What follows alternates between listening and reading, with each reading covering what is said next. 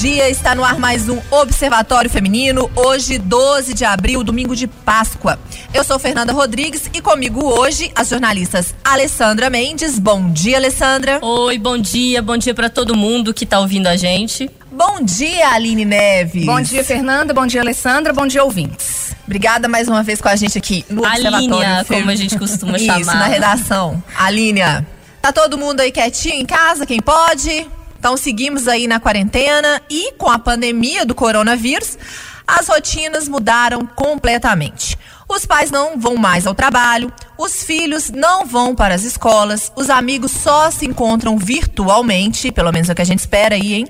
As reuniões e almoços de família estão temporariamente suspensos. A Páscoa vai ser diferente, mas é por uma causa maior: a saúde dos seus, dos meus, de todos nós. E será que todos esses dias diferentes nas nossas vidas também nos modificaram? Vamos virar pessoas diferentes? Quem é você nessa pandemia?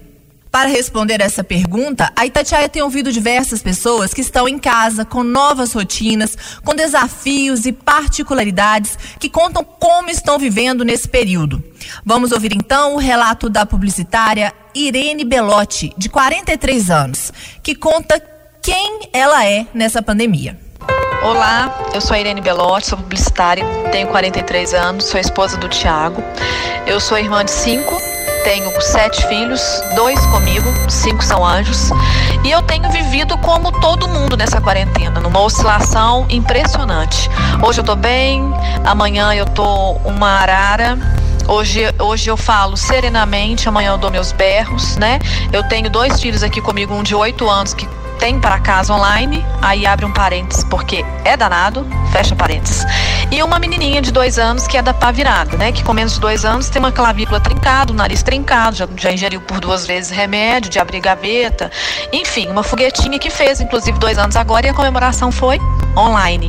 Reunimos a família e fizemos aí um, cantamos um parabéns à distância. Tô aqui vivendo o meu trabalho isolado, ansiosa, abrindo geladeira de hora em hora, como se fosse achar o prêmio da Mega Sena lá dentro vivendo com muito bem acompanhado nas noites, com meu vinho, com meu drink, com minha cerveja, meu Netflix, com um filme, revendo fotos antigas com o marido. Para tudo tá-se um jeito, gente. É um dia de cada vez, um degrau de cada vez, né? Todo mundo tem as suas mazelas aí, as suas tristezas e os seus desafios diários. E não é uma quarentena que vai jogar a gente no chão, né? A gente vai sobrevivendo, ajudando com uma terapia online aí, que eu também faço sempre. E torcer para que tudo isso passe. E tentando ainda, em meio a tudo, criar memórias afetivas, né, para os nossos filhos, porque a gente ainda vai guardar uma lembrança de uma época muito tumultuada, tanto na economia quanto na saúde, nessa questão da solidão, do isolamento, mas é, os nossos filhos, eles terão boas lembranças. As refeições estão diferentes, os encontros pela internet estão diferentes, as cabaninhas de lençol fazem toda a diferença. Essas férias que nunca acabam, elas vão deixar um gosto muito especial pra gente. Beijo grande, eu torço para que tudo isso passe logo. Ô, Irene, me identifiquei tanto com a Irene, gente. Porque eu também sou mãe. Eu, meus filhos também estão tendo aula virtual, online, sei lá. Eu também estou tendo que aprender essas novas tecnologias para ajudá-los, porque tem um que tem nove anos, a mais velha até que não se vira sozinha. Mas é tudo uma novidade, porque o, a convivência é muito mais intensa apesar de eu estar trabalhando, mas meu marido não tá, os meus filhos não estão indo na escola, e aí é comida que não acaba mais. Toda hora abre a geladeira, toda hora, mãe, o que, que tem para comer? Toda hora, mãe, eu tô com fome.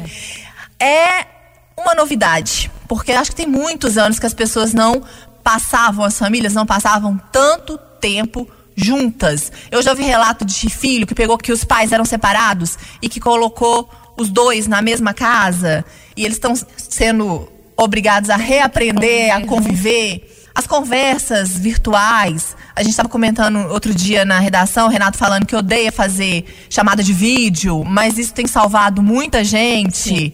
É uma novidade que, como hoje é Páscoa, né, Renascimento, a gente está renascendo para uma nova é, forma de viver e tendo que se adaptar, porque, como eu já li aqui, é por uma causa maior que a saúde de quem a gente ama e de todo mundo também. É engraçado, assim, eu, eu não vou ter essa noção do que é ter filho dentro de casa, né? Porque é uma outra vibe também. Eu tenho um afilhado e vejo lá fazendo para casa todos os dias. Eu tenho certeza de que os professores vão sair mais valorizados nessa pandemia. As babás, as empregadas domésticas, diaristas. É nessa hora que a gente consegue ver o valor daquilo que no dia a dia a gente ah, não, cada um faz o seu, é a função dela ou é a atividade dele. Nessa hora a gente percebe a diferença que essas pessoas têm na nossa vida e que os filhos também fazem, assim, porque muitos pais, é, e aí eu não quero julgar ninguém, é só uma constatação mesmo, tem filho, mas pouco convive com ele, né? Trabalha meio horário, ou trabalha o dia inteiro, e aí o filho fica na escola, e à noite chega, tá, já tá quase dormindo. E para pais aí, homens, por exemplo, a mãe fica sempre mais mais, e aí eh, não é bem dividido. Agora, com cada vez mais as pessoas em casa, graças a Deus, né, gente? É tomara que elas atendam a esse pedido. A gente vê que as famílias estão se redescobrindo, às vezes, para coisas boas. Por exemplo, vejo muitos pais dizendo que, como a Irene contou aí no áudio, que vai ficar uma memória afetiva para essa criança, de um jantar, de umas férias prolongadas, entendeu? Pelo menos vão pensar pelo lado. É isso que tá aparecendo. Pra criança vai Sim. ficar. Você imagina. Vamos pensar assim, fazer Ou um trauma exercício... permanente de não, estudar, porque a gente fica desesperada gritando com os meninos. Um ex... Mas ainda melhor que na escola, eu acho. Vamos fazer um exercício de futurologia. Daqui a um ano, quando a gente lembrar da pandemia, a gente com certeza, adultos, vamos lembrar de momentos estressantes, vamos lembrar de como a gente ficou nervoso, como a gente ficou preocupado, como a vida mudou, como a gente ficou preocupado com conta para pagar, com o pai, com a mãe contigo. Os meninos, crianças, vão lembrar do que? Ah, ficava em casa e joguei videogame, e aí falei no telefone o dia inteiro, e aí brinquei, minha mãe ficava muito mais comigo, meu pai também, e não sei o que, brinquei no prédio. Então tem esse lado, assim, deve ser uma dificuldade muito maior. Agora, para essa pergunta, quem sou eu na pandemia, eu acho que eu sou uma pessoa cada vez mais consciente. Consciente da, do meu papel na sociedade, de ajudar o outro, de me colocar no lugar do outro, inclusive de pais e mães, que não é fácil de jeito nenhum, assim, lidar com uma criança 24 horas não é fácil, com uma energia dentro de um apartamento, você imagina? Situação, não pode sair, não pode fazer nada, e aí a videogame cansa, né? Porque passam uma semana, duas semanas, três semanas, isso vai cansando. E, e, e a gente também ter essa sensibilidade, entender que às vezes a gente pode ajudar o, o vizinho com alguma coisa que ele precise, essa mãe ou esse pai que tem dois, três filhos em casa, se oferecer para levar o lixo, para fazer alguma coisa, de repente você vai no supermercado, essa pessoa não consegue ir com três crianças agora no supermercado, duas crianças, bebê pequeno. Avisa, fala: Oi, tudo bom? Eu estou aqui. Se precisar de alguma coisa, se coloca à disposição, porque com certeza nessa fase é difícil. Para muita gente, para a gente é, né? Imagina para quem tem filho. O que mais pega para mim nessa, nessa quarentena é essa questão mesmo que a Irene Betoli falou, Fernanda falou, da aula online. Alessandra. A gente classificou, eu e outras mães conversando. Hashtag gente, Viva os Professores. Viva os Professores. A gente classifica esse projeto de aula online assim, hilário barra desesperador. hilário por quê? Na sala do meu filho, são 30 crianças. Então essas 30 estão lá, 30, 25, né? Tudo Numa junto de matemática, online? tudo junto online no aplicativo. Um começa a rir, tem o outro irmãozinho que chora, tem a mãe que não sabe que tá com o microfone ligado e fala e começa a falar coisas assim que a gente não queria ouvir e xinga o menino. É uma coisa engraçada que as famílias ainda estão aprendendo a usar esse aplicativo, usar essa forma. E desesperador pra gente, porque eu queria muito que o meu filho conseguisse tirar alguma coisa dessa aula online, mas nessa primeira semana eu acho que ele ainda não conseguiu. Porque são muito, é, o, o conteúdo todo que se aprende na sala está sendo passado pelo aplicativo é difícil, falta o apoio assim do papel mesmo, do livro. As professoras estão disponibilizando as apostilas, mas assim, dois dias depois, porque para as professoras eu acho que também está sendo novo. Numa escola de ensino fundamental isso não existia. Eu acho que para quem está na faculdade já tinha mais esse negócio de aula online. As crianças de 10 e de 11 anos não. Então é novo para os alunos, para as professoras e para nós mães. É um desafio. Não, se o adulto é disperso, gente, você imagina a criança. Não, isso já é difícil às vezes para o professor é, conseguir manter a atenção dos alunos ali dentro de sala de aula, todo é. mundo reunido, olhando para um quadro. Você imagina em casa com um monte de distração porque eles, qualquer coisinha, ou oh, um passarinho cantou ali, já você demora uns 10 minutos para ele voltar para concentrar. Lembrando que a gente está falando aqui da realidade de escolas particulares, né? Sim. O governo de Minas anunciou é, recentemente, essa semana, um decreto para aulas online para as escolas estaduais em Minas. Eu tô assim, para ver como é que isso vai funcionar. São todos que têm a, acesso à internet. Os alunos podem não ter acesso à internet. Isso já é um problema. Já é de cara um problema. Segundo, o professor vai dar essa aula como? Da casa dele? Não tá nem recebendo? Como é que ele vai? Ou ele vai ter que ir pra falei. escola. Ou ele vai ter que ir pra escola dar, dar aula lá. E, e não são todas as escolas que têm estrutura para isso. A escola também tem internet. Então, assim, não adianta a gente só querer, ah, é difícil, o aluno tá em casa, vai perder o ano e tal, e achar essa, ah, não, essa vai ser a opção. Ela pode funcionar, às vezes, para uma escola particular, que os pais têm uma estrutura diferente. Vocês imaginam isso numa realidade do norte de Minas, Vale do Jequitinhonha. Moram lá numa zona rural. Como é que três, quatro meninos dentro de uma casa vão ter aula online em séries diferentes, tem um computador na casa? Se tiver, se tiver acesso à internet, é uma realidade que não cola, sabe? E é muito difícil. Aí você vai pôr, às vezes, esse pai, essa mãe que trabalha em lavoura, que trabalha em serviço braçal. Como é que eles vão sentar ali com a criança, ensinar, educar? E o Estevão tem quantos anos, Aline? 11 anos. Você a sala dele é imagina? 11, 12 anos. Uma aula online para mim de dois anos. Porque tem. É. O Miguel tá tendo aula online, tem três.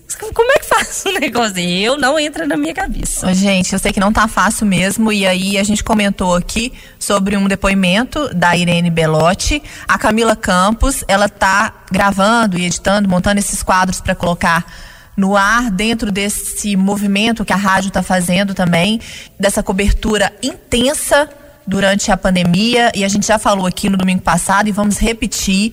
São novos quadros, nós temos aí mais jornais, jornais totalmente dedicados a essa cobertura, porque o momento é importante, o momento é de informação, informação de qualidade.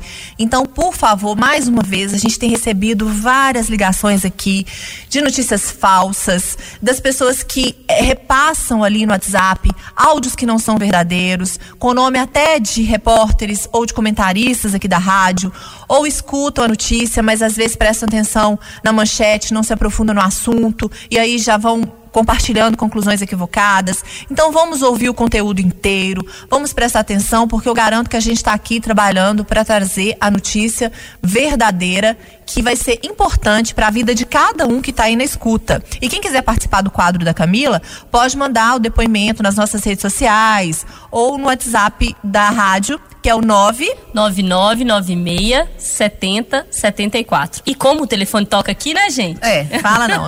E eu acho tão bom a Alessandra falando o número, acho tão assim, incrível quem tem memória. Então vamos lá. Ainda dentro dessa reflexão de como a pandemia nos afeta, além dessa discussão de quem somos na pandemia, ainda é possível pensar no que nos tornamos ao longo dos anos. Que rumo demos à nossa vida? Uma coluna publicada nesta semana no jornal Folha de São Paulo, da escritora e jornalista Marilis Pereira Jorge, nos alerta sobre essa questão. O que fiz da minha vida? Nossa, até se ouvir essa pergunta, quando você pronuncia, é difícil até de ouvir. Imagina pensar. Então vamos lá, um trecho do, do texto dela. Sem poder sair de casa, percebo que não tenho para onde fugir, senão encarar as verdades das quais fujo todos os dias, quando me refugio em compras, em bares, em comida, em muitos compromissos, festas, viagens, em relações que não servem para nada. E agora? Presa em casa, começo a dar de cara com o que tenho evitado ao longo desses muitos anos de vida. Quem me tornei e as escolhas que fiz até aqui. Evito os espelhos, passo correndo diante deles, já à procura de um chão para varrer, uma louça para lavar, um armário para limpar, para não ter que me encarar e responder à inevitável questão: o que fiz da minha vida? Por que dormi em tantas camas? Chorei dores desnecessárias, sofri por tantas bobagens, deixei pessoas pelo caminho, não liguei de volta, não pedi desculpas, não olhei para trás. Por que tive coragem para mudar tudo tantas vezes, mas tenho sido covarde e não termino de escrever o livro que já comecei há anos? Se amanhã a vida pudesse voltar a ser perto do que foi um dia, eu gostaria de viver a mesma vida, fazer as mesmas coisas, frequentar os mesmos lugares, ter os mesmos amigos, ser a pessoa que tenho sido nos últimos anos? Três semanas de isolamento e já quero fugir de casa e de mim mesma. Esse texto, depois quem quiser ver na Folha de São Paulo, ele é bem maior, eu li só um pedacinho. E ele eh, faz esses levantamentos, né? E um levantamento que eles fazem, voltando à história dos filhos, é, eu tô em casa agora com meu marido, não tenho filho, e aí, eu deveria ter tido um filho? Mas, poxa vida, quem tá em casa com os filhos agora não tá aguentando, né? Porque você manter uma criança, às vezes, no apartamento esse tempo todo ali presa é difícil. É, será que eu estudei o tanto que eu deveria ter estudado? Será que eu viajei o tanto que eu queria ter viajado? Aí você pode falar assim: ah, mas a vida não acabou graças a Deus, gente, a vida não acabou. Na realidade, essa reflexão, eu acho que a gente está se preparando para quando tudo isso passar, para a gente rever e falar assim: eu quero continuar seguindo com isso aqui. Não, isso aqui eu preciso mudar urgente. Não, isso aqui, como é que vai ser agora minha relação? Às vezes, muitos é, maridos e mulheres estão se conhecendo agora nesse período. Eu já aqui, falei, não sei como é que vai, vai ser. E a procura por divórcio depois dessa quarentena. Eu acho que é, é importante essa reflexão para pós-pandemia. O que vai ser ali no futuro? Eu acho que isso aqui é mais ou menos. Tem uma frase que fala que quando a gente perde é, que, é quando a gente dá valor, né? A gente tem que perder para dar valor. É mais ou menos isso. A gente perdeu nossa liberdade, a gente perdeu o convívio com pessoas que a gente ama. A gente perdeu muita coisa nisso e há tempo, claro, de retomar, porque isso vai passar. Isso vai passar. A gente não sabe quando, mas isso vai passar. Eu já tô há três semanas sem ver meus pais. A gente conversa muito, é aquela, né, por, por live, conversamos muito, mas falta o toque, falta o abraço. E aí você mesmo se pergunta, meu Deus, por que, que eu não fui na casa do meu pai? Por que, que eu não tive mais paciência? O, o que está acontecendo agora que vai me fazer ser melhor quando essa pandemia passar? Até para as crianças mesmo, né? Tem que ter essa reflexão. Às vezes eu falo assim, Estevão, vamos lá na casa do vovô? Ah, mãe, mas eu queria ficar jogando videogame. Agora ele já me pede para ir ver o avô. Quando eu vou poder ver meu avô? Quando eu vou poder brincar com meus amigos?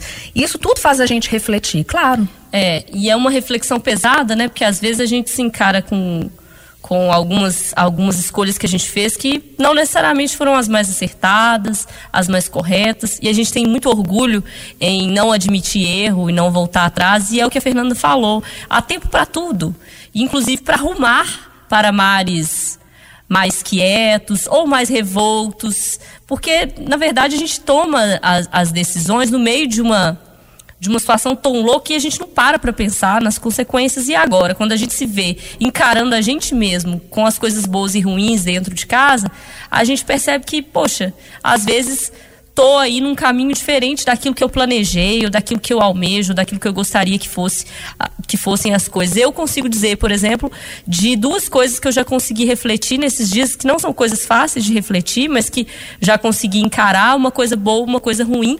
A boa é que eu tenho certeza que a profissão que eu escolhi para minha vida foi a mais acertada, que é ela que me faz feliz, não rica, inclusive. Nunca será. Nunca será. É ela que me faz arriscar, inclusive nesse momento de pandemia, tá aqui trabalhando. É ela que me sustenta, mas é ela que me faz passar mensagens para as pessoas e dormir bem pensando, estou fazendo a minha parte. E que a minha parte vai fazer diferença para muita gente. A gente brinca que aqui o telefone toca muito, toca muito. Nesse período de pandemia, então, ele toca assim freneticamente. Triplicou. E que, mas que às vezes é uma informação que muda a vida daquela pessoa ali do outro lado. Como é que eu vou fazer para ter o benefício? Mas e essa cesta básica aí que a prefeitura está dando? Ah, mas a escola abriu, como é que eu vou fazer? Ah, mas a loja aqui, não sei o quê. E a gente consegue ajudar com uma palavra, às vezes com um telefonema, com uma informação. Isso faz muita diferença. Então, é, uma reflexão é essa. Eu tenho certeza que o caminho que eu tomei profissionalmente é o mais correto. E a reflexão no sentido ruim, e que aí a, a jornalista até fala na, na crônica dela no meio, é: gente, pra que, que eu comprei tanta roupa e tanto sapato? é. Sério, a gente cai numa espiral louca. Tipo, você abre. Ela tem roupa com etiqueta, eu vou fazer o que com isso? Sabe, num momento como esse, em que você sente falta de contato, de falar com as pessoas, tem um monte de roupa, vestidos que nunca foram usados para festas que não aconteceram. É. Que eu nunca a gente tem uma amiga, inclusive, que ela descobriu que os sapatos estão todos mofados. Sapatos maravilhosos que, que ela comprou para ir em festas que nunca aconteceram. E tá usando agora para trabalhar na pandemia. Olha para você ver é. a situação. Então, assim, eu tenho sapatos, gente. O, o Eustáquio fala que eu sou tipo centopeia. Porque eu tenho muito sapato, tenho, tenho muita roupa. E aí, para quê? O que, que eu faço com esse tanto de sapato e roupa agora? Que eu não posso, por exemplo, ver o meu pai na hora que eu quero. Ou ver a minha mãe Olha o espelho na minha frente, gente, porque ela tá falando isso e eu tô fazendo o quê na pandemia? Comprando roupa. Aí. Pela É. internet. Não dá. Não dá. E detalhe, a gente nem sabe como é que vai ficar depois da pandemia, se a gente vai ter dinheiro pra pagar. Você já refletiu sobre isso? não sabe, o cartão vai estourar, passou a pandemia, não tenho dinheiro pra pagar. Mas eu acho que, assim, é, essas são reflexões pesadas, mas que precisam ser feitas. A gente nunca arrumou tanta casa na vida também, porque a gente fica dentro de casa, que é uma metáfora, eu sempre achei, pra botar pra fora as arrumações que a gente precisa dentro também, assim, sabe? Pra mim é meio catástrofe, ficar arrumando as coisas, água sanitária, jogando aqueles negócios, e depois você tá fudido lá, e você pensa, nossa, e agora arrumei tudo, agora só falta eu, né? E aí. A gente às vezes não sente tanto, porque nós, pelo menos nós aqui, estamos trabalhando, né? Mas tem gente também que tá só em casa. Então, eu acho que nesse momento a gente tem até que dar um desconto para elas, assim. É, principalmente para os idosos. Eu venho aqui pelo bairro Bonfim e vejo um monte de idoso na rua andando e eu falo, meu Deus do céu, o que que essa pessoa está fazendo aqui? Mas depois eu penso, gente, ela deve estar em casa há tanto tempo, mas tem que ter a consciência de não sair, pelo menos agora, né? Sim. Até esse fim de, até esse mês terminar, maio ainda, né? De acordo com os especialistas, vamos ficar em casa e ter essa consciência de que isso tudo vai passar. E os filhos ajudarem, né, gente? Porque, por exemplo, lá em Sete Lagoas, é, tem churrasco, né? Fim de semana. Hoje é domingo, Páscoa. As pessoas se reúnem, não sei o quê. E aí, às vezes, o pai e a mãe tá quietinho em casa, vê que a filharada e a netaiada, vai É, todo mundo reunir. pode. E todo mundo que tava saindo, sendo exposto. Então, assim, vamos proteger, porque faz falta. Fica parecendo que a gente é insensível, né? Que a gente não tem família, que a gente não tem pai, que a gente não queria estar nesse momento no almoço de família, todo mundo ali comendo bacalhau, se cumprimentando, comemorando a data. Mas a gente tem isso tudo. Só que a gente quer continuar tendo isso, tudo. Por isso é que a gente está pedindo para as pessoas ficarem em casa. Por isso é que a gente está pedindo para que você obedeça à Organização Mundial de Saúde. Mais uma vez, obedeça quem está estudando e quem, os cientistas, os médicos, os profissionais da área de saúde. É uma responsabilidade de todo mundo. É, não sou eu que tô falando, não é a Fernanda, não é a Aline, porque quem é a gente também, né? Pra ficar falando aqui. Quem estão falando são os médicos, especialistas, infectologistas, as pessoas que estudaram pra isso. Cada um tem que respeitar a profissão do outro, né? E ela tá aí de novo, gente. Todo domingo, não pode faltar, Mônica Miranda. A Semana Santa era o sinônimo de que eu podia fazer o que eu quisesse, que eu não iria levar uma surra. A Semana Santa era o meu período de glória, sem sobressaltos, sem escola, sem acordar cedo. Semana Santa era comida diferente. O peixe salgado pela minha mãe e pendurado no varal por dias, depois de sequinho, ia para a panela no fogão a lenha.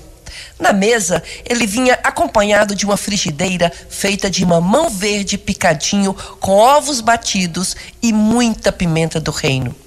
Meus olhos gulosos fixavam naquela travessa de louça branca com seus desenhos de flores. Mas uma casa com dez filhos era preciso rezar em silêncio que seu pedaço fosse o maior. Nunca era, porque a caçula dos irmãos era apenas a caçula. Ah, se fosse hoje onde a criança é prioridade. E quando chegava o macarrão com sardinha, nem o arroz com piqui se compara àquele gosto.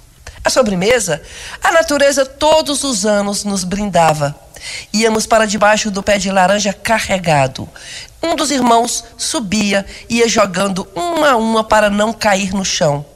Daí era só descascar, mas com cuidado para não quebrar a casca, porque ao final era girar aquela casca que parecia uma cobra fininha e ir fazendo os pedidos mentalmente.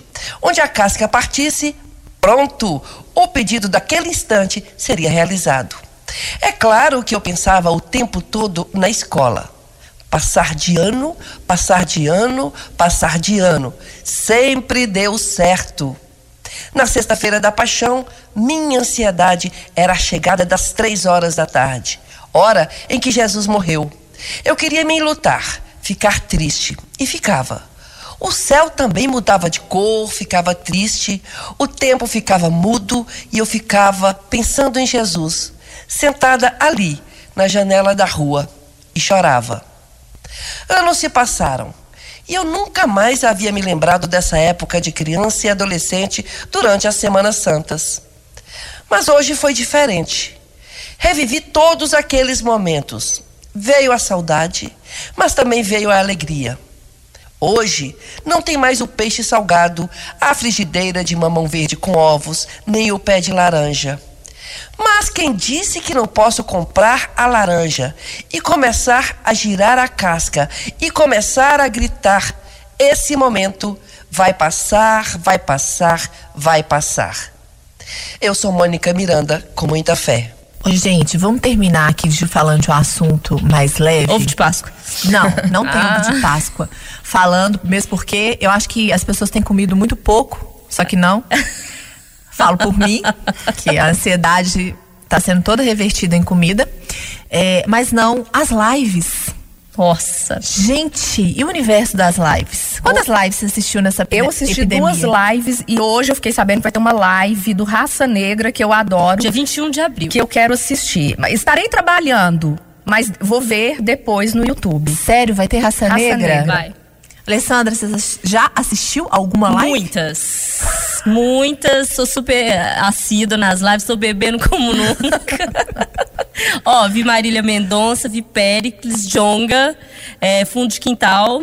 Eu vejo de tudo, gente. Não tem essa, essa, essa lero na minha vida, não. Raça Negra. Ah, Valesca Popozuda, sábado agora meia-noite que passou, vi também.